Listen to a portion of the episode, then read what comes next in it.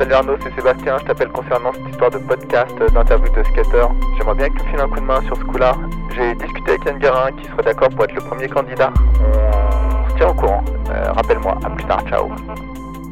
Yo Seb, c'est Arnaud. Écoute, je suis super chaud pour Chichi. Ça fait 30 ans qu'il skate. Il est parfait pour commencer. Je me rappelle de lui quand il avait une queue de cheval et qu'il faisait des baignana. Et maintenant, c'est une star d'Instagram. Vas-y, on fait ça quand tu veux.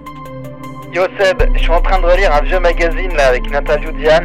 Écoute ça, le mec a traîné dans le Queen aussi. Pas le Queen, hein, le Queen. Ok, c'est parti alors, on a rendez-vous avec lui mercredi midi. On pourra revenir sur euh, Evry, l'arrivée à Paris et les contests. Et si tu trouves un bout de biscuit, euh, n'hésite pas à me rappeler. Big Spin Podcast. Bonjour Yann, Bonjour. on se trouve euh, au garage à Paris, un skatepark euh, éphémère. Exact. Qu'est-ce que tu fais là? Tu peux nous en parler? Bah, moi, je suis là par rapport à Nike. Parce qu'en fait, euh, Nike m'a demandé de faire un teaser euh, de cet event via les réseaux sociaux, parce que je fais pas mal de petites vidéos sur Instagram, concernant un skatepark éphémère couvert, euh, organisé par eux et, euh, et une compagnie allemande euh, sur le net. Donc on va commencer cette conversation. Tu peux nous parler de tes débuts dans le skate? Ouais, ça va être très très long là, hein, je te dis tout de suite. hein. non mais ouais, j'ai commencé euh, exactement. Si on part du départ, du départ, il y avait une planche de skate qui traînait chez moi depuis presque ma naissance, je crois. C'était un petit truc en plastique, une banana. J'en faisais dans le couloir chez moi. Un jour, un, voisin est venu avec une planche euh, full grip, genre euh, dite euh, Made in USA la planche, et ça m'a tout de suite motivé à, vouloir en faire. Et c'était en 88. J'ai commencé avec une board Holy Sport toute pourrie, très très large, j'avais 11 ans.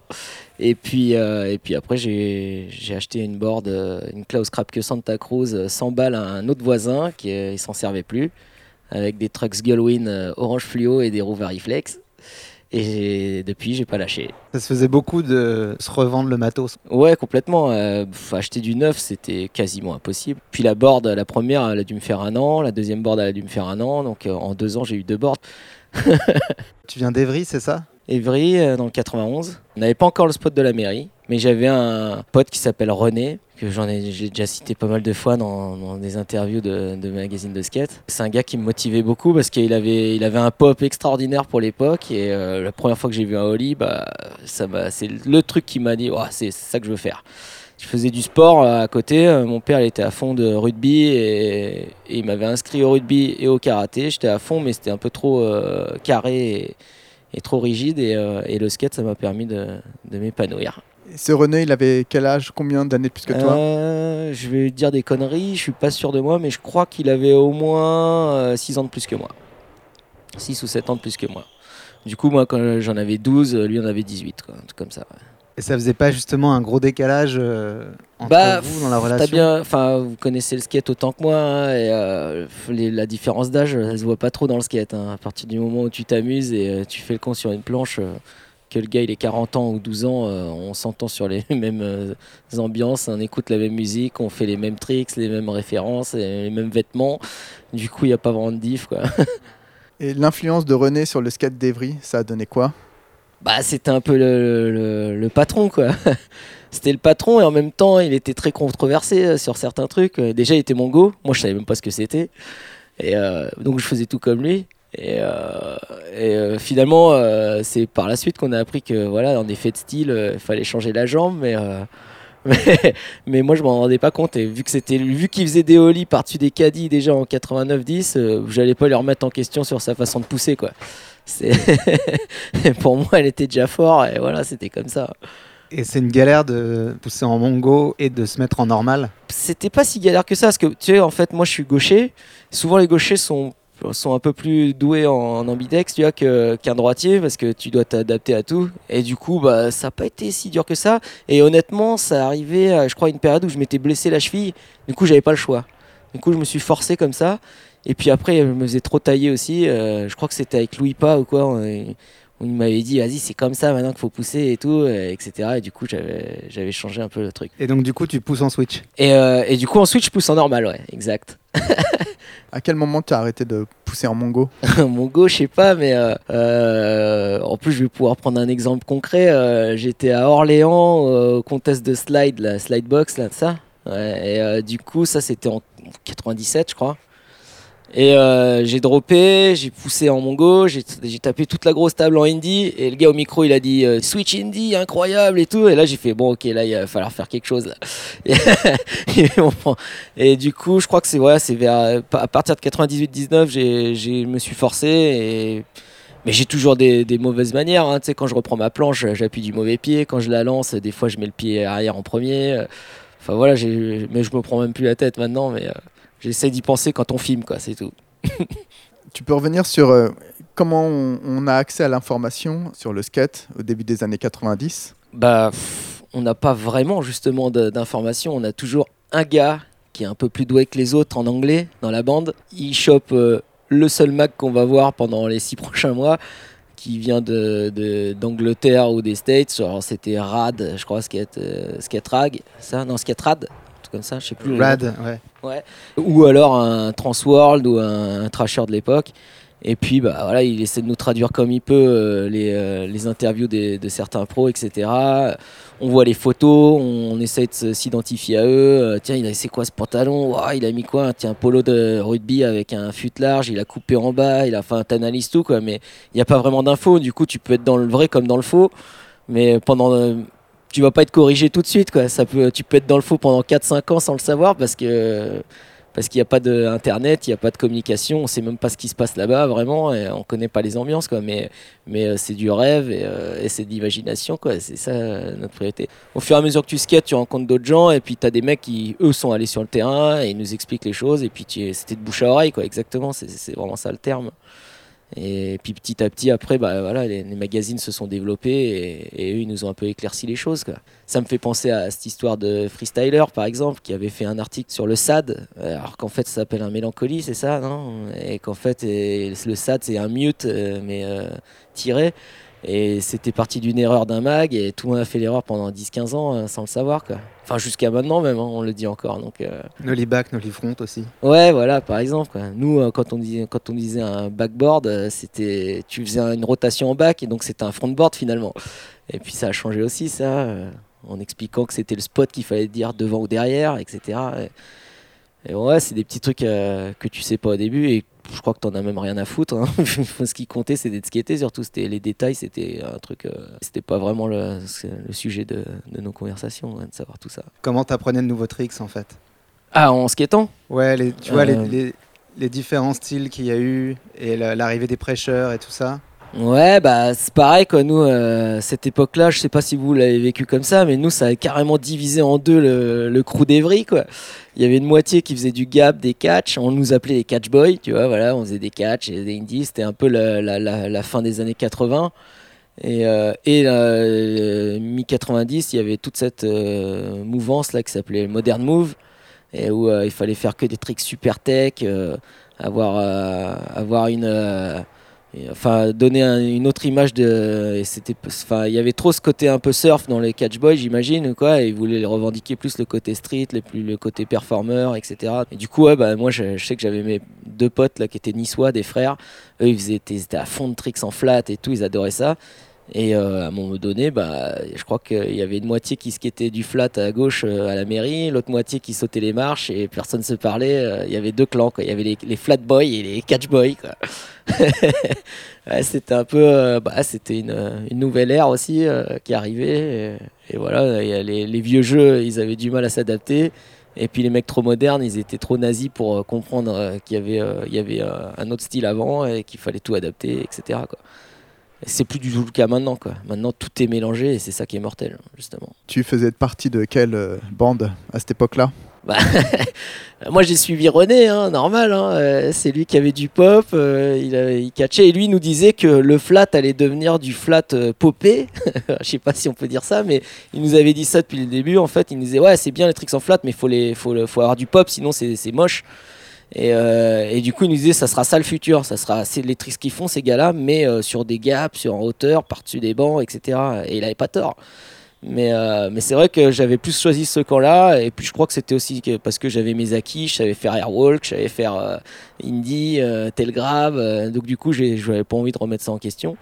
Mais c'est vrai qu'après, les autres m'ont apporté aussi plein de, plein de choses techniques et c'était cool aussi. hein. Et tu sentais que les gars un peu plus techniques te taillaient ou Euh, pff, moi, de toute façon, j'étais trop jeune, euh, donc euh, j'avais pas vraiment ce sentiment-là. Au contraire, moi, j'étais un peu en- dans les deux groupes, quoi. Je prenais un peu du flat, un peu du catch, un peu de tout ça, tu vois.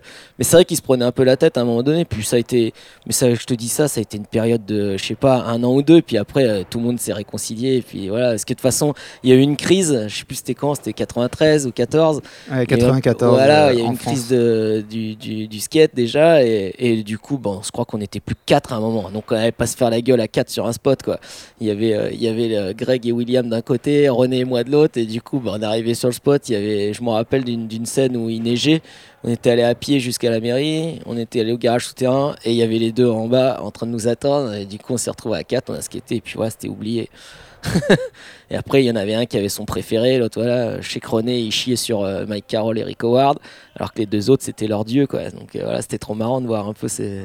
Euh, euh, René, c'était Natas, euh, Gonzo, euh, Jason Lee, et les, les autres, c'était euh, plus, ouais, euh, Mike Carroll, Rick Howard, euh, les gars d'SF, euh, Embarcadero, toute cette époque.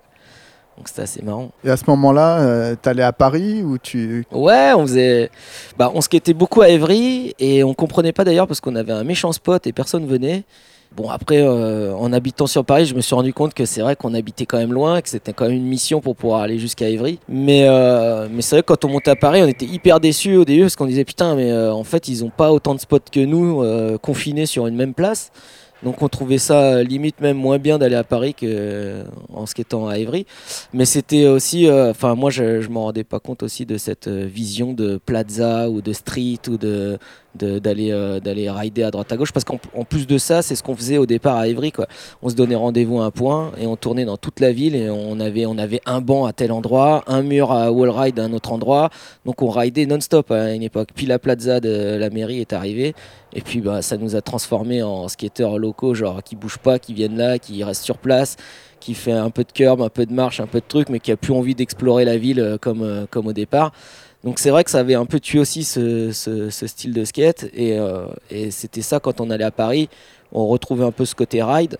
Mais par contre, il y avait encore cette ambiance, tu vois, de spot en spot où t'arrivais, il y avait déjà des locaux sur place et il y avait une ambiance un peu bizarre des fois. Moi, j'étais trop petit pour euh, avoir des embrouilles, mais je sais que les grands, euh, ils se prenaient grave la tête. euh, genre, t'arrivais au dôme, t'étais pas super bien accueilli. T'allais à la défense, c'était pareil aussi.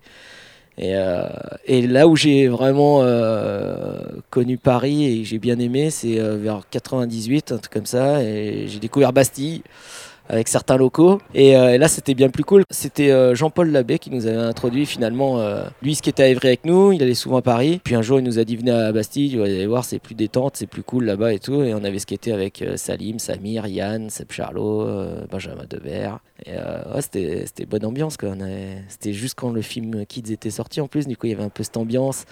Les mecs, ils chillaient, ils chillaient sur le truc. Ça faisait un peu comme le spot à, New York.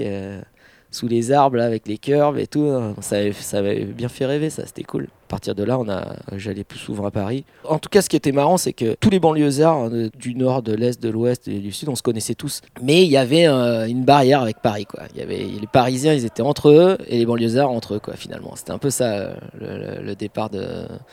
De, en tout cas de moi ce que j'ai vu quand j'ai commencé le skate et, et, que, et que je bougeais avec mes potes euh, sur Paris. Il y avait quand même genre les contests Versailles et tout ça ou? Ouais, mais bon, pareil, quoi. C'est pas, c'est pas les mêmes gars que tu vois au contest qui étaient sur les spots, quoi. Pas forcément, tu vois. Il y en avait quelques-uns, mais pas tous, quoi.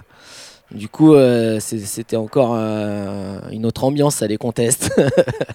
Et euh, moi, j'en faisais. Enfin, je dis ça, j'en ai fait un quand même il y a très longtemps, je crois en 91. Mon premier contest, c'était en 91, mais c'était juste comme ça pour, euh, pour le délire, on voulait voir.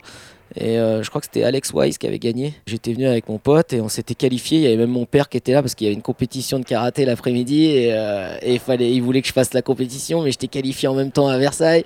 Du coup, j'ai fait les deux, j'ai réussi à enchaîner les deux. Et euh, c'était la première fois que. J'étais allé en finale, je crois, à Versailles et j'étais arrivé dixième.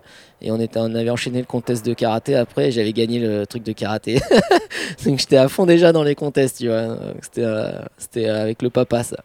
Et du coup, euh, ça c'était un, un des contests. Et après, j'en ai plus refait euh, jusqu'en euh, 97. Je crois de 91 à 97, j'ai juste quitté à Évry. Et puis, euh, et c'est à partir de 97, euh, quand je quittais avec des gars euh, qui avaient plus mon âge, c'est-à-dire Christophe Picard et Benoît Fruitier. Eux faisaient un petit peu de contest déjà et, euh, m'avaient dit ouais viens avec nous, tu vas voir, il y a des trucs, à, y a des gagner. euh, T'es pas obligé de forcer, faut juste pas tomber, etc. Ils m'avaient donné deux trois astuces comme ça et on était allé faire Cholet. C'est parti de là où on a commencé les contests. T'as pris conscience qu'il fallait faire simple en contest? À cette époque-là, en fait, euh, moi j'étais vachement. euh, je réfléchissais pas trop, tu vois, je skatais et tout, mais il y avait des gars, je comprenais pas pourquoi ils essayaient de s'acharner sur un seul trick toute l'après-midi. Tu vois, à essayer non-stop, non-stop, non-stop, et finalement le rentrer quand même, mais des fois, euh, il le rentrait pas, quoi. Moi, j'étais plus un terre à terre à ce niveau-là, c'est-à-dire j'avais envie. Moi, il fallait quand tu skates, euh, enfin tu skates à ton niveau, c'est-à-dire tu fais ce que tu sais faire déjà. Je voyais le skate comme ça, moi.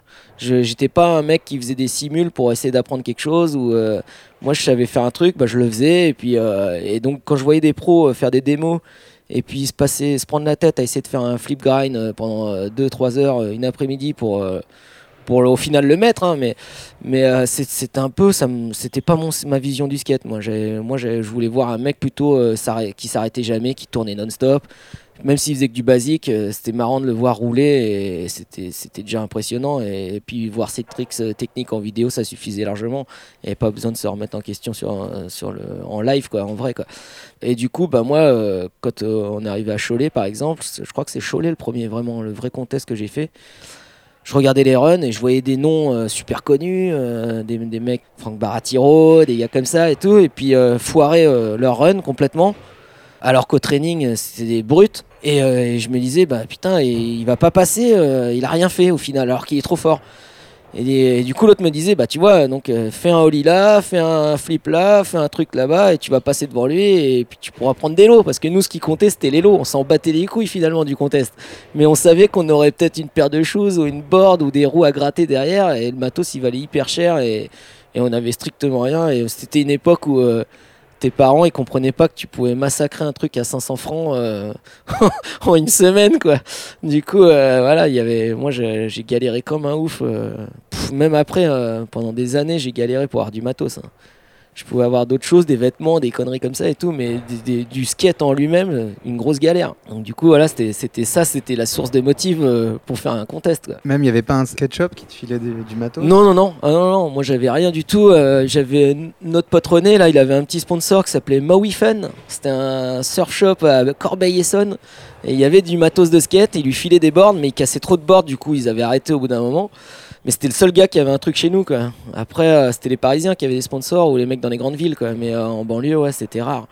Et euh, pourtant, il y avait des, il y avait, il y avait quoi comme shop? Il y avait Pierronnier, il y avait Hawaii Surf déjà, il y avait Street Machine aussi, et Warehouse. Chinook avant, j'avais oublié ça, exact. Moi, c'est vraiment mon premier sponsor, c'était en 98 et c'est Globe. Donc c'est une marque de choses qui était même pas appréciée euh, dans le skate. Tout le monde avait, ça avait une grave une image de surf, alors que c'était que des skateurs à la tête de cette marque. Et ok, j'avais des pompes et tout, mais euh, après des boards, non, j'ai galéré comme un fou, jusqu'à je crois que jusqu'à rare skateboard avec euh, Nico Stache, j'avais pas des boards régulières ou quoi. J'en achetais ou je faisais des petits deals, des machins, des, je revendais des pompes pour acheter du matos.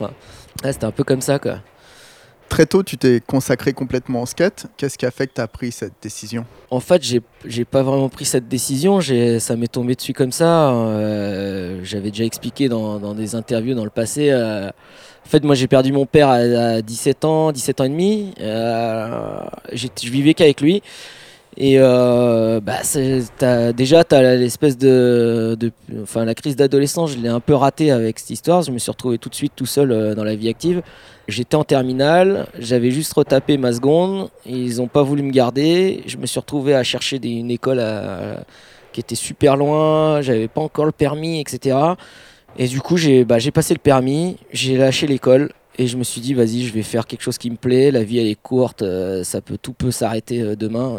Je me suis même pas dit, je vais devenir skater pro, etc. Je me suis dit, bon, bah, je vais faire ce qui me plaît et je vais pas me mettre de barrière euh, dans, dans, dans ma vie, quoi. Et du coup, je me suis retrouvé comme ça. Et c'est le skate qui que j'ai choisi. J'ai suivi ça, mais sans trop penser à quoi que ce soit, ni à, ni à l'avenir d'ailleurs. Comment on gère ses journées quand on fait que du skate à 17 ans. Moi, mon exemple, il a, bah, j'ai travaillé, je travaillais toujours à côté. Hein. J'ai jamais fait euh, que du skate. hein.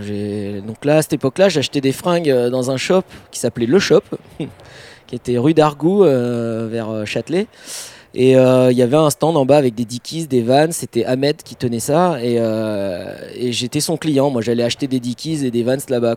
Et puis un jour, je lui ai dit voilà, j'ai perdu mon père, je cherche du boulot, je fais du skate en parallèle. Est-ce que t'es chaud si tu cherches quelqu'un, euh, je suis là et tout. Et il m'a embauché le mercredi et le samedi. Et j'ai commencé à travailler là-bas à mi-temps. Et le reste du temps, je faisais du skate et, euh, j'essayais de faire de- des- des compétitions à droite à gauche pour, euh, pour pouvoir tenir. En fait, j'avais. La, deux- la deuxième année de chez Globe, euh, bah, il y a eu le, boom des, des, choses, des builders. Du coup, on a eu du, budget. On s'est retrouvé avec des budgets pour voyager. Et plus je partais en voyage, moins, plus je vivais à l'œil. Donc j'avais intérêt à partir tout le temps euh, et pas rester chez moi.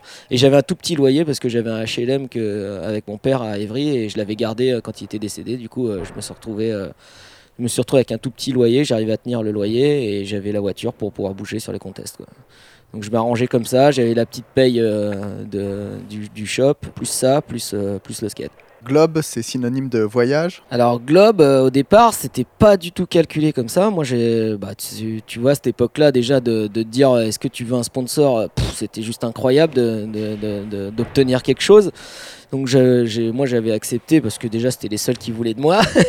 Et puis moi, j'ai, voilà, je connaissais pas trop la marque, mais euh, ils m'ont introduit comme ça. J'ai découvert d'ailleurs que, quand je suis arrivé, c'était un mec qui s'appelait Todd Lee un méchant surfeur australien qui euh, s'est retrouvé à distribuer cette marque en, France.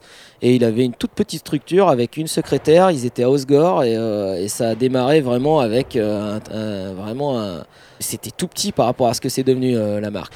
Quand il m'a demandé de rentrer dans l'équipe, euh, bah, il m'a fait participer un peu à une aventure. Quoi, en fait. Il m'a il m'a dit, enfin l'été, j'allais le travailler euh, dans leur, dans leur stock aussi euh, pour faire un peu de thunes. Et, en même temps, ça me permettait de rencontrer des gens du business aussi.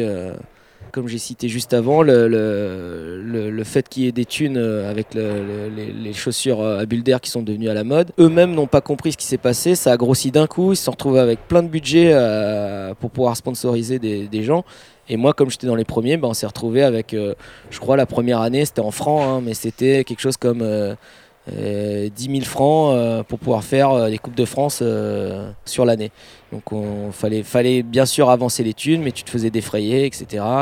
Et chaque année ça a augmenté. C'était vraiment de 98 à 2006, quoi, quelque chose comme ça. Du coup, chaque année on, nous doublait nos, budgets. Donc après, effectivement, Globe ça s'est transformé en voyage parce que déjà c'était une marque australienne, donc il fallait absolument qu'on les rencontre euh, à la base.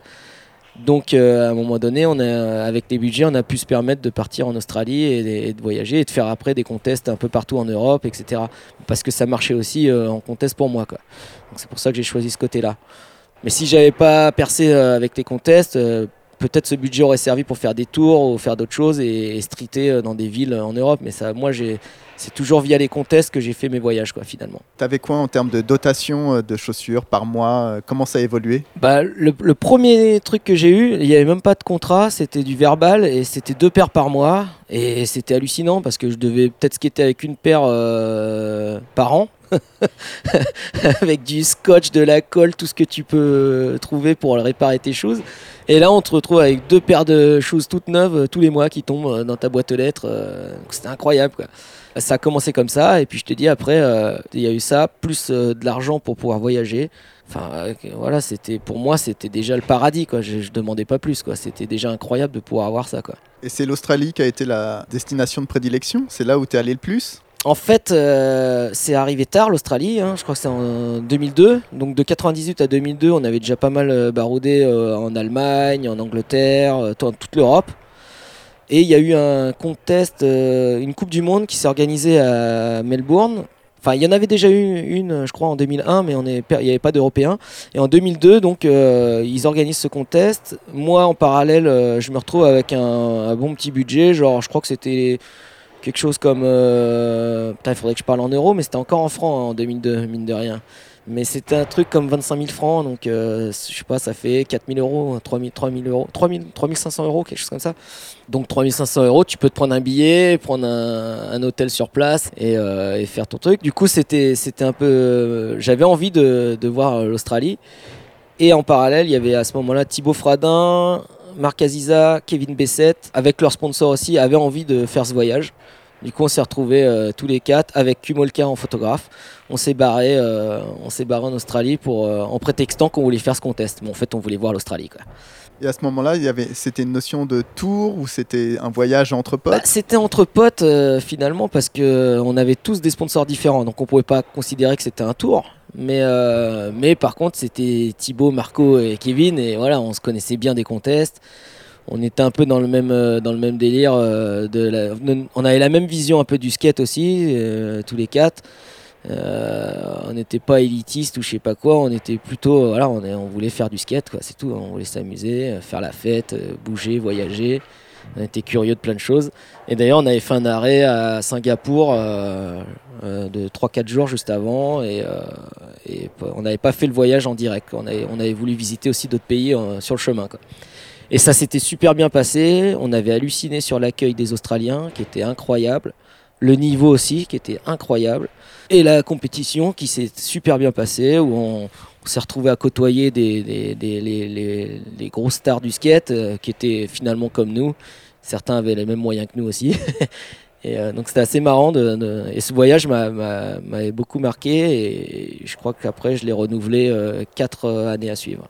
Et à ce moment-là, c'était qui les, grands noms du skate? Les noms, Ceux que tu as pu côtoyer en Australie, que tu voyais régulièrement? Et ben, voilà, il y avait, y avait, y avait de tout, mais j'ai des anecdotes. euh, on s'est retrouvé avec euh, Willy Santos, euh, avec, euh, bah, il y avait des gars comme, il y avait, y avait un skatepark en fait où tout le monde se retrouvait à chaque fois là-bas, le YMCA là, Melbourne, c'est au bord de la rivière, la Riverside là, je crois, c'est ça, le skatepark. Et bah tous les, nous on avait un hôtel pas loin, du coup on allait au- à ce skatepark euh, s'échauffer au début, et là on était vraiment avec tous les gars. euh, je sais plus, il y a des Coston, des Beeble, des Rick McCrank, des, enfin tous les tous les grands noms que tu connais maintenant, euh, ils y étaient déjà euh, et c'était que des gars qui skataient aussi, qui foutaient la merde aussi, qui faisaient la fête le soir aussi et voilà, c'était assez marrant de voir ça quoi. Et c'est ce moment-là où tu as apparu dans les magazines? Alors ouais, enfin le magazine, euh, bizarrement ma première parution, qui est incroyable, c'est Benjamin Debert euh, qui m'avait pris en photo à- à- au bassin de la Tour Eiffel, parce qu'ils étaient en 97, c'était fermé pendant presque 5 mois je crois. Et juste la seule fois de, de- dans le siècle certainement où ça a pu être possible. Il y a eu Video Days aussi. Ouais, mais ça c'était une semaine ou deux, je crois. Le, Ouais. le- le bassin il était vide que. Mais là, c'était cinq mois, tous les soirs, on y était quoi. C'était dingue. C'était incroyable de pouvoir profiter comme ça des bassins. Et je me suis retrouvé, euh, Benjamin il m'a dit ouais, euh, t'es chaud de faire un flip. Euh, je crois que c'était sur la petite partie de la cacahuète. Et on a fait la photo. Et je me suis retrouvé dans un Transworld spécial Paris où il y avait, il y avait qui déjà dans les photos? Il y avait, il y avait Jérémy Daclin, il y avait Bob, il me semble. Euh, Denis euh, Ménochet, l'acteur de Unglorious Bastard, qui était un putain de skater avant, voilà, lui il était là. Et il y avait Wham aussi, mais euh, pas avec mon nom. en fait, Benjamin, il avait, tu sais, à l'époque, je crois qu'on s'appelait au téléphone avec un écho, tu vois, il n'y avait même pas de mail, il n'y avait rien. Donc il avait donné mon nom au mec de Transworld et il avait rien compris. Je m'appelais Yann Brohim. Il y a Y-A-H-N et Brohim euh, comme un. Ouais, enfin voilà, je sais pas, je me suis retrouvé avec ce nom-là sur la photo. Mais c'était pas grave, j'avais ma photo dans Transworld, quoi. J'étais, tellement heureux. Et ça, ça devait être, ouais, autour de 97-18, c'est le Transworld avec la couverture de Fred Gold euh, en, flip wall ride, la Brooklyn Bank. C'est dans celui-là. Donc voilà, c'est parti de là et honnêtement, voilà, c'est pas pour se la raconter ou quoi, mais à chaque fois qu'on me demande euh, ta première parue, bah la première parue finalement, c'est dans un Transworld quoi, indirectement voulu quoi. Et, euh, et je crois qu'après c'était euh, Trix qui avait enlevé des, qui avait comment, je sais pas comment t'expliques ce terme là enfin c'était une capture d'image de la vidéo Puzzle 1 Ouais, et je fais un grind sur la barrière à Evry, tu sais, je rentre dans le bassin, je ressors, je fais un grind. Et ça, c'était euh, de la capture d'écran, c'était une séquence. Ouais, je crois que c'était euh, Jonathan Choquel qui avait fait ça en dédicace à Big Brother, il me semble, parce que c'est eux qui faisaient ça en premier dans les magazines. Du coup, il avait fait un peu la même chose sur euh, Trick. Ah, J'essaie de balancer au maximum des références, tu vois, pour, euh, pour les kids, quoi. Quand vous étiez en Australie, là, cette petite équipe, vous vous sentiez différent par rapport à, à- à tout un style de skate français? Ah, euh, je, vois ce que tu veux dire, mais euh, bah ouais, déjà regarde, si tu regardes bien, regarde le casting quoi. Il y avait, il y avait euh, Thibaut qui était aussi fort en street qu'en rampe, Aziza aussi. Donc déjà ça, ça changeait un peu la donne d'un vrai gars qui faisait du street euh, dans la rue ou quoi. Eux, ils étaient polyvalents à fond. Et, euh, et puis Kevin Bessette, euh, c'était un extraterrestre. Euh, Il faisait des trucs incroyables, un espèce de, grand dadé là, avec des dreadlocks qui te fait un Holy Let Flip No Step en courbe. tout le monde se regardait. En, enfin, donc c'est sûr qu'on n'était pas, il n'y avait pas une conformité de quelque chose. On était, je sais pas, moi je l'ai pas vécu des, choses horribles, hein, mais euh, je pense qu'on n'était pas, ouais, on n'était pas l'élite euh, du skate français, ça c'est évident. Du coup voilà, on est, on, comme ça aussi, c'est pour ça aussi qu'on s'est retrouvés, je pense. Mais, euh, bon, il y avait deux, il y avait deux banlieusards, un Nantais et un mec de d'Albi, je crois, c'est ça, de Toulouse ou d'Albi, je sais plus, Albi, ouais. Donc voilà, et euh, en tout cas en Australie, je sais que on s'est intégré très rapidement avec les locaux. Euh, on avait chacun nos, nos spéciaux, nos machins, nos tricks, et, c'était bien accueilli. J'avais l'impression même d'être mieux accueilli euh, en Australie qu'en France. Et ça, c'est ça, c'est pas faux. Et de ça, il y a eu des articles dans, dans des magazines euh, via Jérôme. Exactement. ouais. On a, je crois qu'il avait Rydon à l'époque. Donc du coup, déjà, on avait pas mal de parus assurés avec Rydon. Et, euh, et puis, il était en indépendant aussi. Il avait dealé des photos, je crois, avec Sugar, Freestyler. Toi, t'avais des primes parues Euh, c'est arrivé assez tard, ouais, mais euh, je crois, euh, justement, le, le- fameux Todd Lee, il était contre ça, lui. Parce que je crois qu'il avait eu des embrouilles dans le passé avec le surf, avec ce genre de parution, parce que tu vois, c'est- c'est. Pas évident de valider une parution quand tu vois la moitié d'un logo. T'en as certains qui disent que c'est pas bon, d'autres euh, qui disent que c'est ok, etc. Et donc euh, c'était parti sur des, des- des- histoires. Il, il était pas chaud d'en faire lui. Mais euh, comme toutes les autres marques en concurrence euh, le, pratiquaient, bah, à un moment donné ils s'y sont mis aussi quoi. Mais c'est vrai que euh, c'est assez ambigu de, de faire des primes parues. euh, des fois, tu veux, je sais pas, tu vas faire un, une cover de magazine, euh, un flip sur euh, 20 marches. hein, c'est un exemple à la con, mais on va pas avoir de paru. Pourtant, euh, la photo, elle va être dingue. Et puis, euh, il va y avoir un- une photo à la con d'un report euh, dans un contest. Tu, tu vas faire un 5 sur un quarter, on va voir le logo en gros, et là, tu vas prendre des thunes, tu vois. Donc, c'est un peu débile, quoi. Comment elle a évolué ta relation avec Globe? Bah, tous les ans, c'était de mieux en mieux. Ça a doublé, ça a augmenté, il y a eu de plus en plus de, de- de possibilités. J'en étais devenu même le team manager, mais sans un statut, sans être déclaré, sans être payé réellement. C'était- J'avais juste un budget un peu plus important pour pouvoir fa- organiser des tours ou des voyages avec le team, avec l'équipe. Donc j'étais assez impliqué. Et puis, euh, bah, il y a eu une période un peu pourrie, là, fin 2005, euh, de 2006-2007. Là, c'était la crise dans le skate aussi encore. Où là, euh, on s'est retrouvé avec euh, zéro budget. C'est-à-dire, on est passé, moi, j'étais passé de 7000 euros de voyage à zéro. Et, mais sans explication. Et le mec qui était l'intermédiaire pour m'expliquer ça, c'était pas un skater. C'était pas quelqu'un avec qui on s'entendait vraiment bien. C'était un mec qui faisait du surf, euh, qui était pas trop impliqué dans le skate. Lui, il faisait son boulot et c'est tout. Et il nous a annoncé ça d'une manière assez euh, insolente, quoi. En fait, il nous a, il nous a dit bon bah c'est bon les gars, vous avez déjà bien voyagé, euh, faut laisser la place aux autres. Et il m'avait mis à zéro. Et je l'avais super mal pris.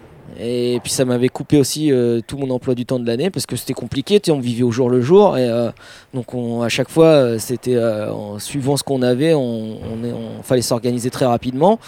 Et là ça avait tout niqué mon plan pour, je crois que c'était l'année 2006.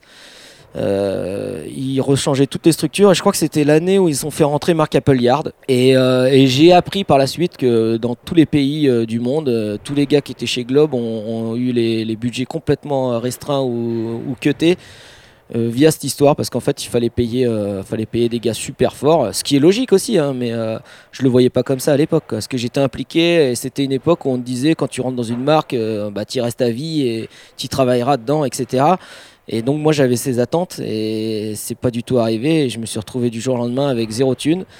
Et euh, j'avais juste un, pour l'année d'après, j'avais juste des primes parution justement, et avec un pla- plafonné à 2500 euros, donc c'était minable. Et, euh, et le 1er janvier euh, 2006, je crois, bah, le Sugar avec mon interview est sorti. Et j'ai fait euh, les 2500 euros de primes parues euh, juste avec ce mag. Donc au final, à la fin janvier, j'avais déjà, euh, j'avais déjà le plafond et il n'y avait plus rien qui me, y avait, il y avait plus rien qui, qui me retenait chez Globe finalement. Merci Seb, du coup. Ouais, ouais, ouais, je peux remercier Seb, exact, c'est vrai. Et euh, mais c'était assez fou quoi, parce que c'était l'année, enfin j'avais été champion, j'avais gagné un championnat d'Europe en Norvège à Stavanger. J'avais cette interview de 16 pages dans Sugar et je me fais kicker de la marque quoi. C'est assez euh, révoltant quand même. Mais, euh, mais du coup, voilà, j'ai fait avec. En fait, je m'étais pas fait kicker, hein, mais, j'ai juste j'étais réduit. Et euh, bah, du coup, quand j'ai eu les primes parues et que le Sugar est sorti, à ce moment-là, il venait juste de remettre un nouveau gars en place. C'était Greg Poissonnier, qui avec qui je m'entends super bien, que c'est un méchant pote et tout, mais euh, ouais, il s'est retrouvé dans ce truc-là sans le vouloir, lui. Et euh, il savait pas trop comment gérer la situation. Et je lui ai dit, écoute, je me taille, euh, c'est pas grave. Lui, il était pour rien. J'étais un peu révolté par rapport à tout ce que j'avais donné. Euh, J'avais donné 9 ans et demi euh, à Globe. Ils m'ont beaucoup aidé aussi, mais euh, j'étais vraiment à, fond avec eux. Et finalement, je suis parti comme ça, super en colère. Et je crois deux mois après, Gamor, il m'a recruté chez V7, euh, chez Etnies.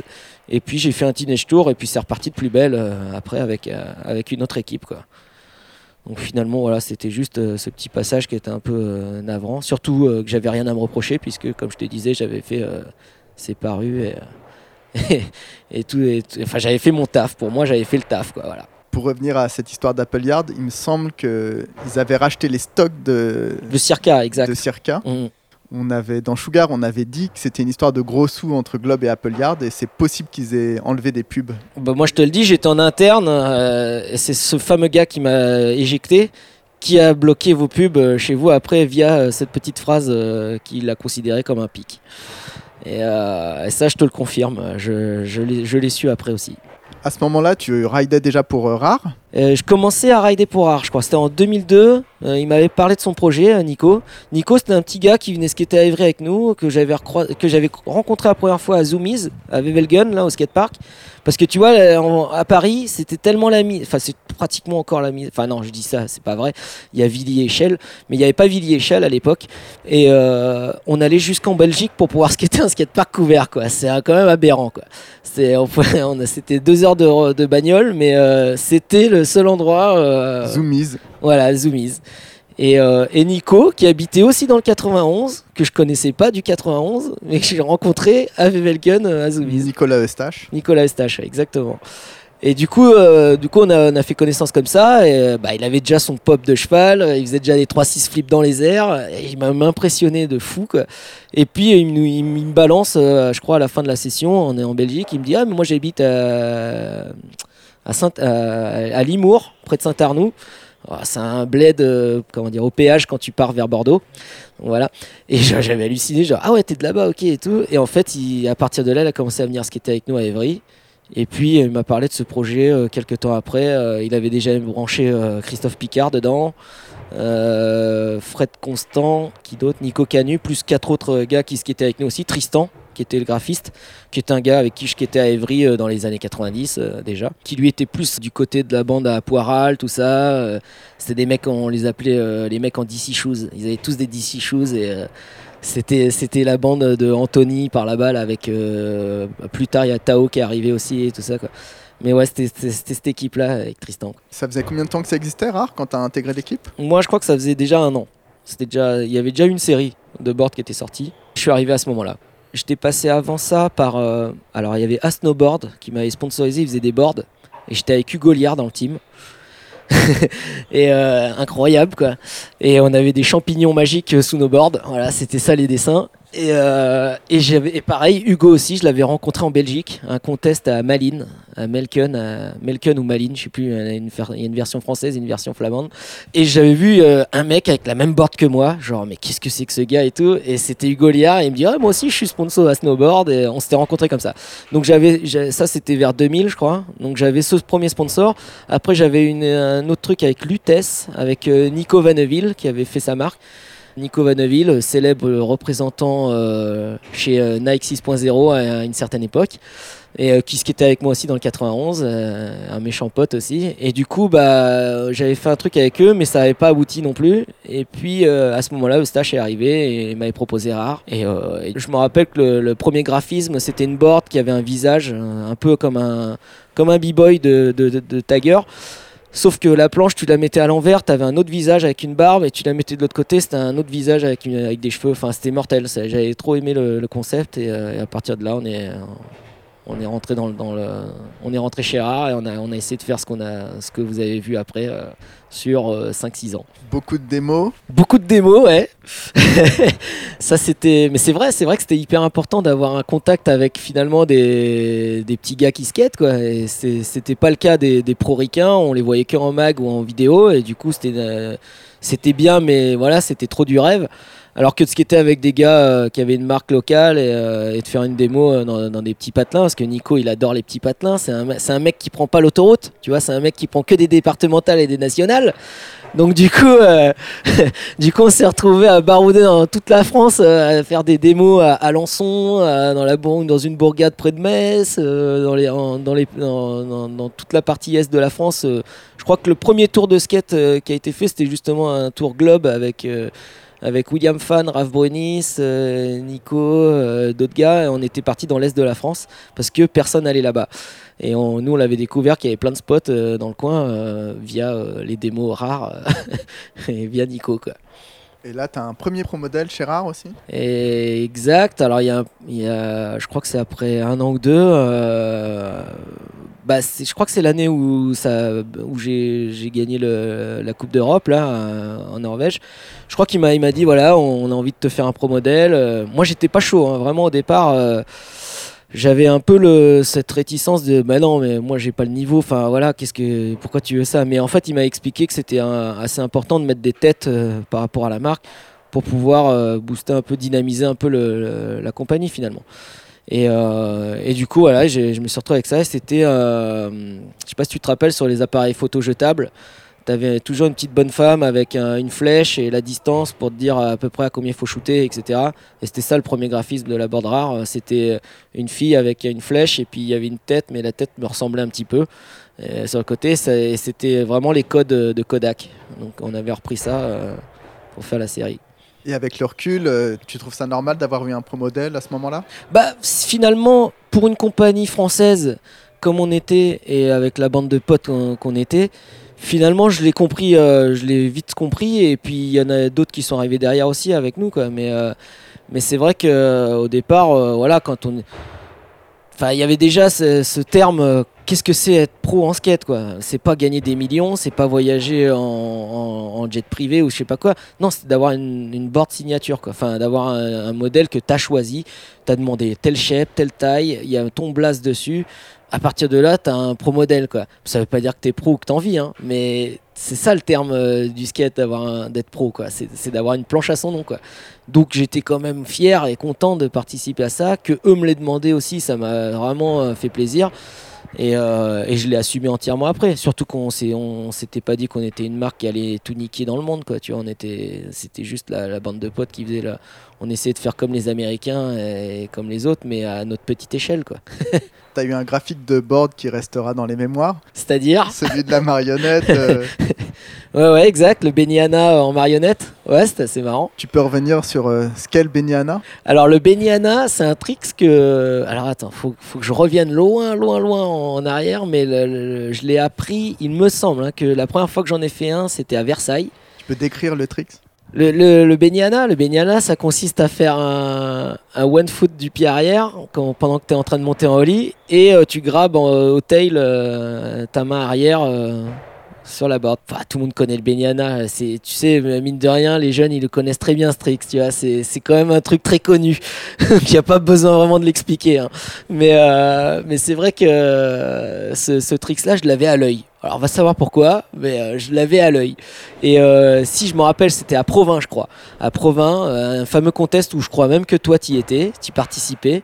Et non, il y avait Samir qui participait, en tout cas, ça c'est sûr. Salim aussi, plus d'autres gars. Il y avait, enfin, c'était un des seuls contests où les Parisiens s'y prêtaient au jeu. Tu vois, ils venaient tous. Provins, c'était très très Provins, c'était ouais, c'était chambé. hein. Et là-bas, il y avait une table et je l'avais appris là. Et du coup, à chaque run, je le faisais en, en- en premier tri, je crois, et ça rentrait à chaque fois. Quoi. Donc j'étais trop content. Sauf que, bon, voilà, Beniana est devenu un tricks euh, qu'il fallait surtout pas faire, qui était dégueulasse. Merci Josh Casper. Voilà, exactement. Et, et on, on- je savais pas, moi, mais moi j'étais content, je le faisais à l'œil et ça marquait des points en contest. Du coup, je le faisais à chaque fois. Quoi. Et pareil, quoi, je crois que j'ai arrêté d'en faire euh, tellement je me faisais charrier. Et je crois que c'est même, encore une fois, c'est Louis Pa qui m'a dit euh, Fini maintenant, t'arrêtes tes, tes là, tu fais autre chose maintenant, euh, faut passer à autre chose, faut avancer, faut évoluer. Et il avait pas tort. Et à partir de là, je me suis dit Ok, j'arrête ça. Et c'est vrai que c'est vrai que. C'était assez marrant de, de, de, voir comment on était à, cette époque. Il fallait vachement contrôler euh, son image. euh, un, un trick pouvait te péter ton image. tu vois la preuve. hein, c'est genre tu pouvais faire d'autres tricks. hein, je savais faire des flip nose wheeling, des machins, des trucs comme ça. Mais euh, non, le fait de faire des baignana, on te mettait tout de suite une étiquette du ah, lui c'est un captain démo qui va faire toujours le même run, toujours les mêmes tricks et euh, ça saoule. Donc euh, C'est un peu ce que t'étais. ben, pff, oui et non parce que euh, je le voyais pas comme ça moi, tu vois. Moi je, moi je pensais surtout à, moi je voulais du matos, je m'en foutais du reste, tu vois. Je pensais pas à, à travailler mon image. J'avais pas l'impression déjà de- d'être une image qui pouvait se vendre ou j'en sais rien. Je, je voyais pas ça comme ça moi du tout. Je savais pas qu'on me jugeait moi par rapport à tricks, tu vois. Genre euh, moi je faisais du skate, c'est tout. Mais c'est vrai que par la suite, tu, tu, quand tu, bah, quand, quand tu représentes une marque que tu dois euh, rendre des comptes à, à certaines marques, faire des photos, faire des trucs. C'est vrai qu'à un moment donné, l'image est importante et, euh, et c'est ça que c'est ton image après qui va, qui va, qui va être positif ou négatif à, aux- à tes sponsors, quoi. Donc euh, forcément, il faut bien la travailler à un moment donné aussi. Et via les tricks, via le style, c'est, ça semble logique euh, que c'est là que tu es jugé, quoi. Évidemment. Et C'était lui pas le garde-fou alors? Louis pas, il était, c'était le gars, voilà, c'était le gars qui était franc avec moi. Tu vois, il me disait vraiment, euh, vas-y, fais pas ça, t'es con, machin. Tu vois, il a, c'est vrai que il était souvent pour me donner deux trois conseils comme ça. Mais euh, après, t'avais d'autres gars, euh, je j'ai plus les noms, hein, mais euh, qui me disaient le contraire, qui disaient mais non, mais qui, qui niquent leur race, tous, c'est bon, euh, ils, fais ce que tu veux, c'est, tu fais du skate, c'est pour toi, on s'en fout du reste. Mais, mais j'écoutais vachement Louis pas parce qu'il était très influent. Louis pas, il avait le style, les figures, c'était vraiment c'était le patron quoi. Pour moi c'était lui le patron quoi. Donc forcément t'écoutes le patron quand, quand il te dit un truc.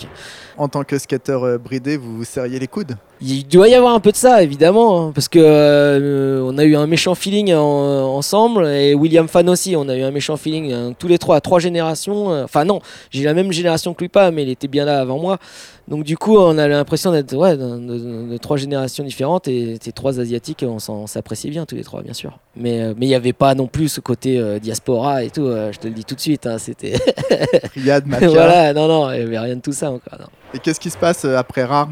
Euh, alors là, après Rare, on a bah, la marque malheureusement euh, s'est terminée. euh, bah, pas en queue de poisson. non, comment c'est ça qu'on dit? Je suis même pas sûr. Non, c'est pas en queue de poisson qu'on doit dire. Non, je sais plus ce que. Euh, en œuf de boudin, c'est ça En quoi? On coupera ça. Hein. Mathias, tu couperas ça. Merci. On comprend au montage. Ouais, voilà, ouais. En fait, ça s'est arrêté, mais ça s'est pas arrêté euh, cash, quoi. C'est-à-dire que Nico, il, a, il s'est retrouvé à, quand même à, à nous dire, à nous annoncer qu'il faut qu'il arrête. Mais il avait quand même du matos à, vendre, euh, pour, à vider, quoi. Il avait des stocks encore remplis. Donc, il a continué la marque tout seul, en étant représentant, rider, et, euh, et pour pouvoir finir de vendre tout ça. Et puis clôturer le, le truc parce qu'il n'y avait pas de possibilité de reprendre. Je crois qu'il était avec trois autres associés, que c'était compliqué, il fallait racheter les parts des autres pour pouvoir refaire tout euh, tout seul. Donc euh, à ce moment-là, bah, il a un peu abandonné. En même temps, il s'est passé plein de choses, donc c'est la crise du business, donc il y avait quand même beaucoup moins de budget partout, moins de, choses à organiser. Et il me semble qu'à cette même période, il me semble que lui s'est retrouvé à travailler à Woodland. Woodland, ça Non, Woodshop, pardon, non Wood, euh, je sais plus, un magasin à Massy. Il s'était rangé aussi, il travaillait de son côté. Ah oui, voilà, ah, excuse-moi, c'est ça, je voulais en revenir là-dessus. C'est- Il y a eu euh, la mairie qui s'est retrouvée en travaux, pile à cette époque aussi, en même temps. La mairie d'Evry. euh, la mairie d'Evry, là où on vivait euh, tous les jours, euh, 24 heures sur 24, euh, on se retrouvait là tout le temps. euh, on peut voir plein d'images dans la, dans la vidéo rare, euh, storyboard. Il y a, on voit le spot de tous les angles possibles. euh, de- Et en fait, euh, ce spot-là, il était en rénovation parce qu'il y avait des fuites euh, dans le garage en dessous. Et du coup, ils ont, ils ont enlevé toutes les plaques, ils ont tout fait, euh, ce qui est ce qui actuellement est le cas au Dôme. Et du coup, ils avaient tout refait, et donc du coup, on pouvait plus skater là-bas. On n'allait plus à Évry, on allait skater à droite à gauche, et, euh, et je crois que tout est arrivé en même temps. Moi, à ce moment-là, j'étais avec une nana qui vivait sur Paris, j'ai été la rejoindre là-bas. je- je- Donc du coup, ça a été un peu un grand changement pour tout le monde, et, euh, et c'est comme ça qu'on s'est pas perdu de vue, mais qu'on a, on a chacun fait notre route. Euh, Je crois que Christophe Picard, à ce moment-là, lui, il a ouvert euh, le Villiers sur Orge. Le skatepark. Voilà, lui il a fait son association, il a, il a pris des, des gars d'Evry aussi dans la bande et ils ont fait le, le skatepark via là-bas. Moi je suis parti à Paris, Nico il a commencé à travailler dans ce shop et euh, voilà on a commencé à faire route euh, solo chacun de notre côté. Et comme je te disais, moi une fois que j'étais à Paris, bah, j'ai intégré après V7 euh, et Etnies. Et en parallèle, j'ai trouvé un nouveau boulot qui était American Apparel. je travaillais de 20h à 2h du matin. Donc j'avais toute la journée pour pouvoir faire du skate et je travaillais le soir. Puis je suis parti après dans une espèce de, de, routine et, euh, et puis les sponsors euh, ont- ont- sont tombés les uns après les autres et puis je crois que vers 2008, euh, truc comme ça, j'avais plus rien. J'avais plus rien, j'avais plus que le taf, le loyer énorme parisien et par contre Street Machine qui était toujours derrière moi pour m'aider au niveau matos. Et entre temps, par contre, euh, j'ai pas du tout cité ça, mais de 2000, euh, 2001, 2002 à 2006, euh, j'étais chez euh, Jusco, qui est devenu Starco par la suite à, à Paris. Mais j'ai- je ridais pour ce magasin euh, qui était à Anguin-les-Bains, avec euh, Michael et Defray, euh, qui était un, un- un vrai grand passionné du skate euh, et qui était très intéressant. Et la vie parisienne, comment ça se passe? Et bien, la vie parisienne, ça m'a plongé finalement dans, dans- dans le commencement. J'avais ma board, j'allais sur les spots, je connaissais du monde, mais j'avais pas vraiment ma bande. Donc j'allais euh, un peu au Dôme, j'allais un peu à Bercy, j'allais un peu à Bastille, euh, puis voilà, j'étais un peu partout dans Paris, mais j'avais plus ce truc euh, d'Evry là où il fallait, on se donnait rendez-vous, puis on se retrouvait tous. Là, la motive, elle a commencé un peu bah, à baisser parce que bah, y avait ce boulot à côté, qu'il y avait, y avait plus autant de facilité pour pouvoir voyager avec le skate. Et en parallèle, il y a eu un peu cette mode des vélos euh, à pignon fixe. Et euh, voilà. Et Josco avait un magasin qui s'appelait Cyclope. Et le- la première vidéo, c'était euh, Mash, des gars de bah, Giovanni Turner, des skateurs, qui avaient fait une vidéo avec ce genre de vélo. Donc c'était un vélo sans frein à pignon fixe et tu freinais par tes propres moyens. Et du coup, c'est ça qui était intéressant, c'est que c'était un sport dangereux et qu'il y avait quelque chose de, il y avait une prise de risque comme en skate. Donc, euh, comme, comme je te disais avant, j'avais trouvé un boulot où je travaillais le soir, donc il fallait rentrer à 2h du matin euh, du taf et on pas, il n'y avait pas de Vélib encore. Et euh, bah, moi, je me suis retrouvé avec un, un fixie entre les pattes et, et puis j'ai commencé à refaire du, à faire du vélo comme ça, juste pour rentrer le soir et tout. Et c'était assez marrant parce qu'il y avait une espèce d'euphorie du départ où où les tricks déjà étaient plus faciles à apprendre. Donc euh, ça avait un peu ce côté comme en skate, tu scotchais un peu pour euh, comprendre les bases, l'équilibre, euh, essayer de rouler en arrière, faire des freinages en slide, etc. Et, euh, et ça m'a bien branché, mais ça m'a surtout mis euh, une condition physique euh, au top. Tu vois, j'ai, avec ça, j'ai commencé à avoir des bonnes cuisses. Et c'est ça qui m'a permis de reskater à fond euh, en parallèle. Parce qu'à cette époque-là, je commençais à avoir vraiment mal partout. J'avais pas, j'avais plus la motive. Et puis tu sais, en skate, si t'as pas la motive, c'est pas évident de- d'aller skater, quoi, d'aller prendre des coups sur un spot tout seul, à te faire chier. Enfin voilà, j'avais plus du tout ce- cette motive. Et avec, via le vélo, comme ça, ça m'a replongé un peu dedans, quoi. Et en parallèle, bah voilà, l'équipe où je travaillais, euh, elle s'est dissous, donc il restait plus que moi. Il fallait trouver d'autres gens, donc j'en ai parlé à d'autres gars autour de moi, et il y a plein de skateurs qui ont commencé à intégrer l'équipe euh, d'American Apparel avec moi, c'est-à-dire euh, Daniel, euh, Daniel do Brasil, euh, que tout le monde connaît euh, certainement dans, les Parisiens qui écouteront ça, ils savent de qui je parle. Il y avait Joe Chabot aussi, qui était un bon skateur euh, qui était chez Nosebone déjà à l'époque. Lui, il travaillait le soir aussi avec moi. Il y avait Adrien Ozouf, c'est lui, c'était une autre génération, des petits jeunes de Bastille. Il y avait Antonin Folio qui était mon caméraman de sketch Rare et, euh, et après avec V7 aussi. Donc le soir, bah, il y en avait la moitié en skate, l'autre moitié en fixie et on, allait à 2h du matin, on allait se promener dans tout Paname, on avait tout Paris pour nous. Et là, c'était des bonnes années assez marrantes. Quoi. On, s'est bien, bien poilé à cette époque-là. Et puis, euh, je crois qu'à ce moment-là, euh, il me semble, tu il y avait les contests par équipe à Shell. Il y avait une équipe Vans, une équipe Nike. Ouais, une- Je crois que c'était des marques. Il y avait des SketchUp, mais il y avait aussi des marques. Et euh, un jour, il y avait euh, la team Nike. Ils avaient, ils avaient un gars en moins. Il y avait que Marc Aziza et Henrik Pekatus. Il leur manquait quelqu'un.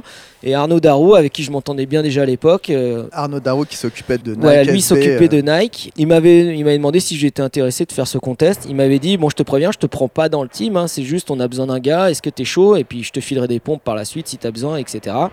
Et je suis rentré comme ça indirectement euh, avec Nike euh, par, par, par ce contest. Et derrière, il y a Bamak qui a repris le, boulot de Arnaud Darou. Moi, à ce moment-là, j'avais quitté euh, American Apparel. Street Machine venait de fermer et je devais réouvrir un. Starco m'avait demandé si j'étais chaud d'ouvrir un sketch-shop avec eux. Du coup, je me suis. Ça, c'était vers 2010, quelque chose comme ça, 2010. J'ai réintégré cette équipe, j'ai retravaillé là-bas et euh, j'ai continué à recevoir des Nike via ce shop. Du coup, voilà, j'ai commencé à recevoir régulièrement des pompes. Il m'a fait, il m'a inscrit dans un wear test où je suis parti en Hollande, ce qui était avec. euh, avec d'autres gars de, de shop, on s'est retrouvé à skater avec Coston, iShadwear pour tester une chaussure. Euh, voilà, c'était c'était que du rêve et c'était reparti comme comme euh, comme en 14. en Et, 40. euh, comme en 40. Moi, Moi, je suis la première guerre mondiale. Moi, je suis pas, euh, tu vois. Mais euh, du coup, ouais, voilà, c'est- assez marrant. Je me suis retrouvé euh, comme ça à, à remettre des Nike et à reskater. Et puis euh, derrière, euh, Bama qui m'a. Enfin, tu as, différents euh, domaines dans le marketing et je crois qu'il y avait une dotation pour les, les entre guillemets les anciens. Et je me suis retrouvé dans, dans, dans ce truc là et, euh, et, euh, et j'ai joué le jeu aussi à fond parce que j'avais plus rien de toute façon. Et puis voilà que demande le peuple? C'est Nike qui t'offre des pompes tu vas pas dire non quoi. Et par rapport au skate, la motivation, comment ça s'est passé? Et la motivation par rapport au skate bah pareil toujours vers 2010-11 il y a Coolio est- dont j'ai pas encore parlé David Coulio. David Coolio, euh, célèbre caméraman de skate, mais qui était surtout un grand skateur euh, et avec un pop euh, monstrueux.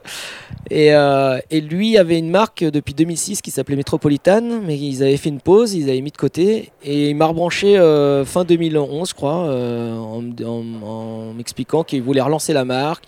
Il voulait pas faire un- une marque comme toutes les marques euh, lambda avec euh, des jeunes, des machins, des trucs. Non, il, a voulu prendre que des vieux. Donc il y avait dans le plan, il y avait Gigi Rousseau, Vincent Bressol et Lee Smith. Et on s'est retrouvés tous les trois, tous les quatre euh, à intégrer le team. On n'aurait pas les mêmes attentes, on n'avait pas nous non plus donné autant que pourraient donner des jeunes dans, une, dans une vraie équipe. Mais c'était plus ce côté ce côté expérience et ce côté bah voilà euh, David disait ouais il y en a marre de voir tout le temps la même chose on, faut que ça change un peu aussi quoi. Ça, ça- c'était un peu le principe du tout le monde euh, faisait un peu pareil quoi. Donc ça tournait un peu en rond quoi. Donc du coup euh, David euh, il m'a branché sur ce sur, sur ce projet. Il m'a dit on relance la marque on a du budget euh, est-ce que tu est-ce que ça t'intéresse? Et euh, j'ai accepté naturellement parce que déjà c'était c'était un pote qui me proposait un- un- une aventure et, voilà j'avais aucune attente derrière c'était juste pour le fun et, euh, et pour s'amuser qu'on a fait ça quoi. Du coup bah voilà on a on a quand il a relancé euh, c'était toujours Mark Newton le graphiste qui est un très grand artiste que j'apprécie beaucoup euh, qui a un bon background aussi dans le skate, qui travaillait à Slam City Skate avant à Londres et voilà, qui est super sympa, qui avec qui on y avait vraiment un méchant feeling. Et, euh, et du coup, on s'est retrouvés dans cette aventure euh, tous les trois. euh.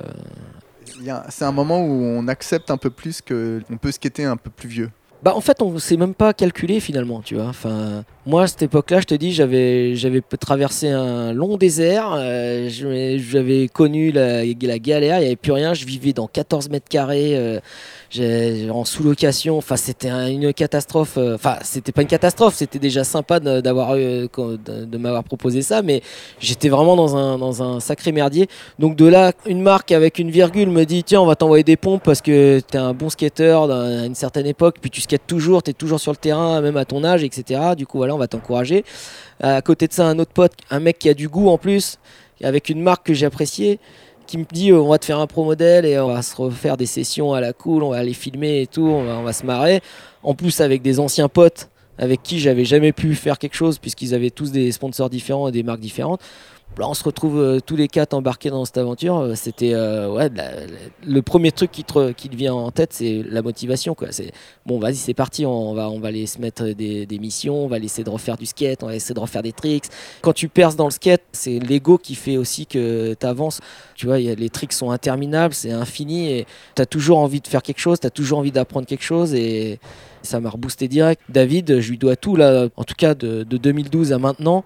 Si je suis encore là en train de skater, que j'ai 41 ans, que je suis avec des à République euh, presque euh, trois fois par semaine et qu'on skate comme des malades, c'est grâce à lui parce qu'il m'a remis dedans dans, dans le truc direct.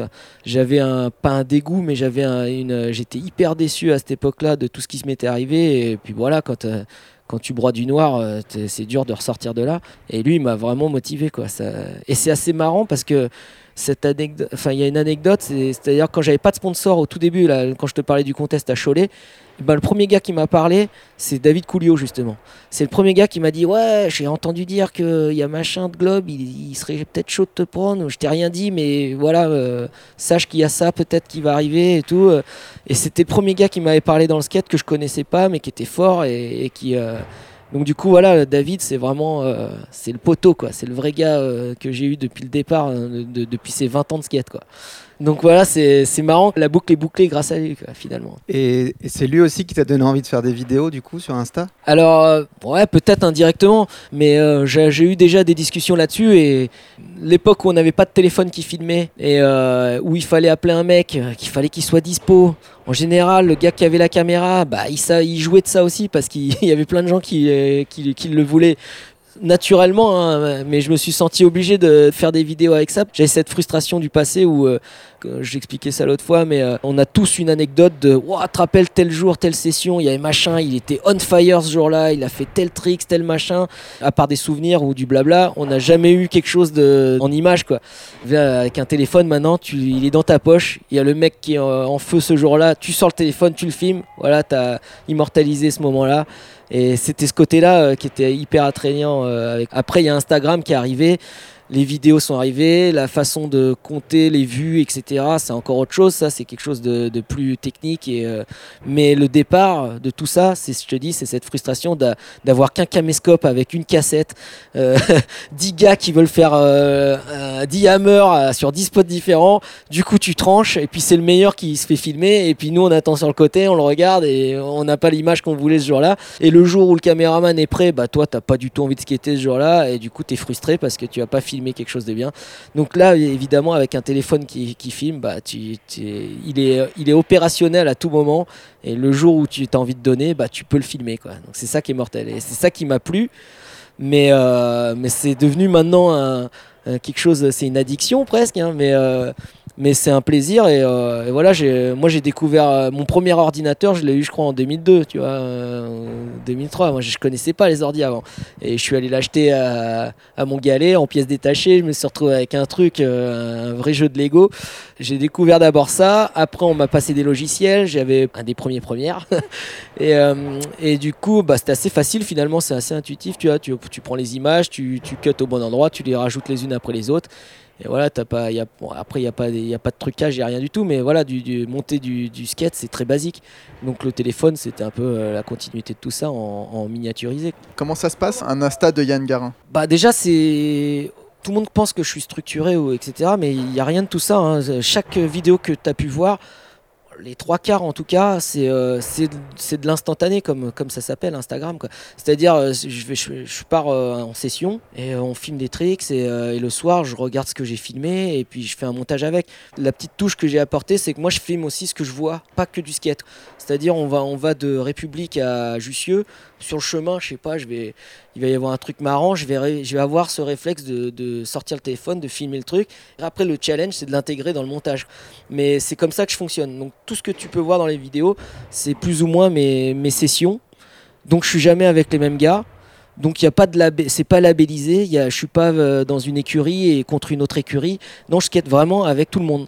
Donc dans mes Insta, tu peux voir des gars de, de partout, de toutes les marques possibles, de tous les shops possibles, de tous les pays possibles. C'est, ça se passe naturellement. C'est simplement une session euh, que j'ai fait avec eux. J'essaie de l'immortaliser sur 15-30 secondes. Et bien sûr, après, j'ai mes petits trucs à moi. Et voilà, j'adore la musique. euh, j'ai euh, aussi euh, ce background, tout ce qu'on a pu dire avant. Là. Donc j'ai 28 ans de skate. Et dans 28 ans de skate, j'ai des milliers de vidéos en tête, des milliers de parts en tête. Et du coup, voilà, il y a des petites anecdotes, des petits trucs qui me font penser à telle référence, tel truc. Du coup, de temps en temps, j'en intègre. euh, Mais c'est vraiment au feeling. Et je te dis, c'est vraiment le soir, quand je suis dans le lit, je, je monte les images, je mets la musique dessus, je cale tout. Et puis, je, je fais un post le lendemain euh, de, de ce que j'ai fait la journée. Quoi.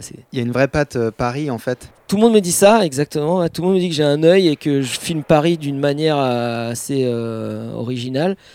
Mais euh, honnêtement, je j'ai rien calculé de tout ça. Moi, je, je te dis, c'est, j'essaie de me dire que c'est plutôt, euh, tu vois, le, le terme po- POV, POV, euh, point of view, quoi, tu vois, bah, c'est un peu ça. Mais je peux te dire que je loupe euh, 9 trucs sur 10, euh, des trucs tellement intéressants à filmer et je les oublie parce que je les vois en réel et je fais oh merde, j'ai oublié de dégainer le téléphone et tout. Donc ce que tu vois dans mes images, c'est même pas ce qu'on a pu voir, quoi, finalement.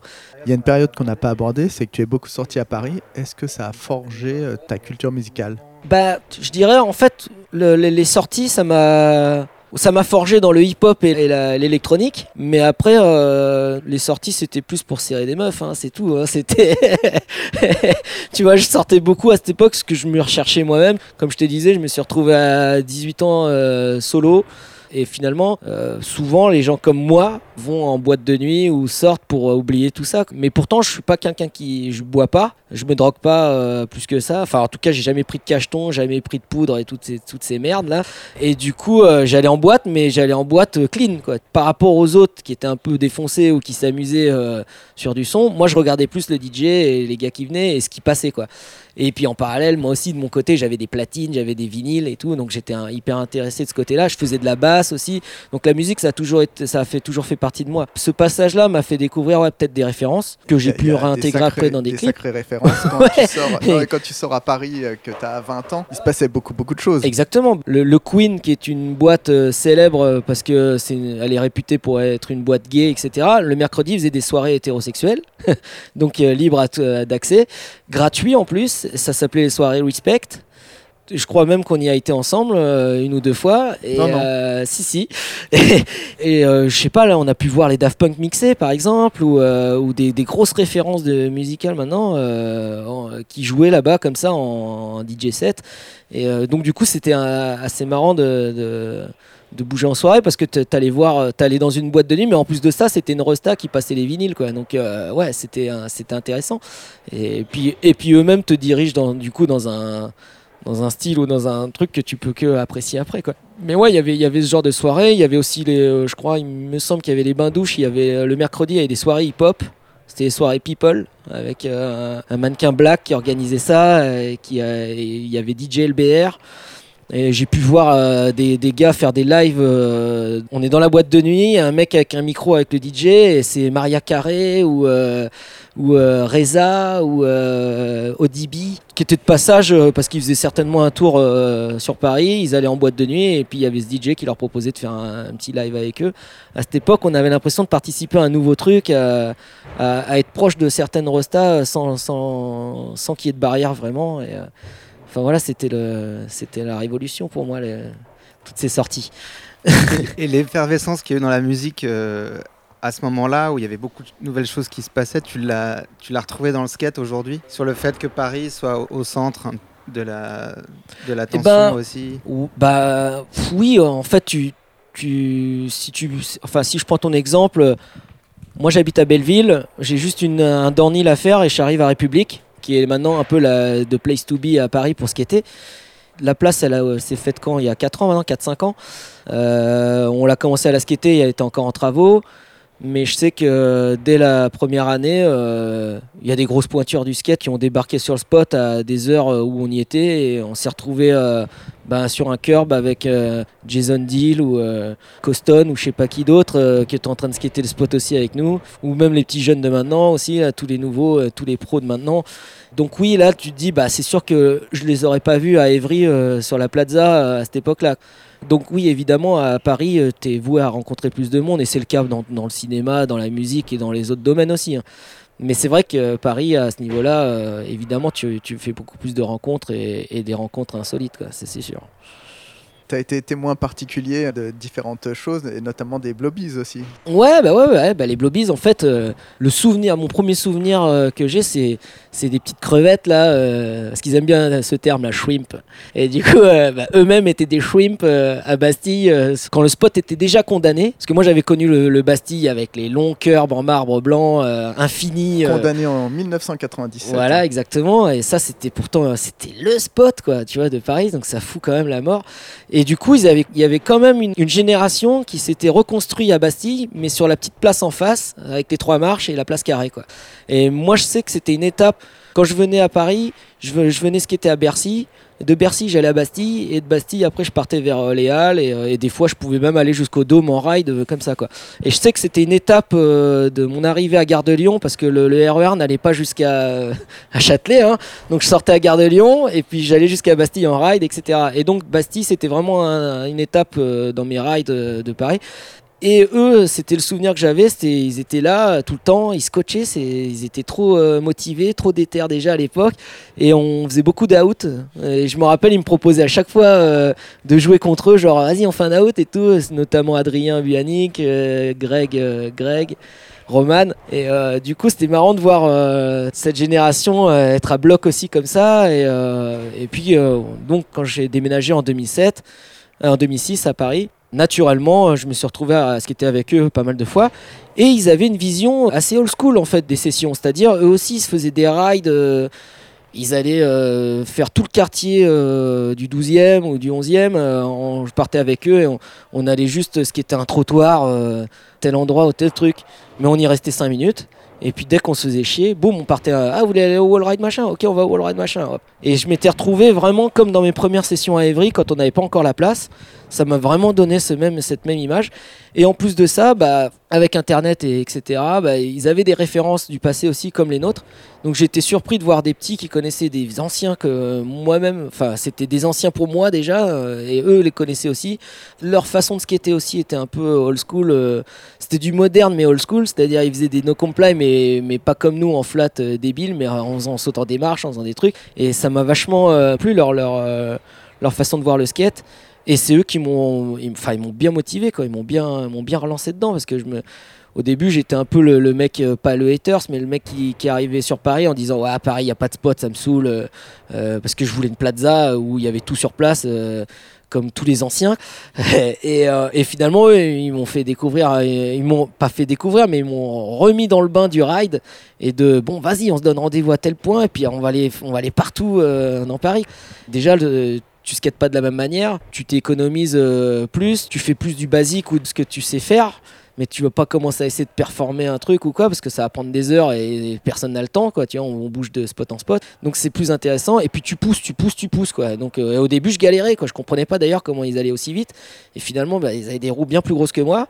Moi j'étais en mode 51 52 ils étaient déjà en 56 tu vois millimètres. Et du coup euh, j'ai j'ai augmenté mes roues et j'ai eu ce plaisir de ouais de, de, faire du ride non-stop avec eux donc eux, ils ont commencé par euh, les, bonnes choses, c'est-à-dire le ride, et puis maintenant ils peuvent performer euh, ce qu'ils veulent parce que euh, ils ont les bonnes bases. c'est exactement ça le skate finalement, c'est d'avoir ces bases et, après de commencer à, être curieux et d'essayer d'autres choses. Mais ils avaient bien raison. Quoi. Et je pense que c'était une génération incomprise à l'époque, parce qu'il y avait beaucoup d'autres petits qui étaient eux plus formatés par les magazines et les vidéos, et qui faisaient tout comme en Californie, etc. Et finalement, il y avait il y a ces petits-là, je trouve qu'ils avaient euh, ce côté. Ils avaient une autre vision du skate et ils avaient peut-être plus cette vision euh, East Coast, le côté new-yorkais, qui n'a jamais vraiment eu la cote euh, à mon époque du skate en tout cas. Toi, c'était quoi tes influences quand t'as commencé et après? Bah, moi j'avais encore d'autres influences, tu vois, parce que euh, moi j'étais un peu un extraterrestre dans le skate, j'avais une queue de cheval, euh, j'étais mongo, je faisais des catchs. voilà, mais par exemple, Ken Lieu, Donger, là, c'était une bonne référence. Bah, déjà parce qu'il était asiatique, donc je me retrouve un. Bah voilà, tu vois, tu vas pas te.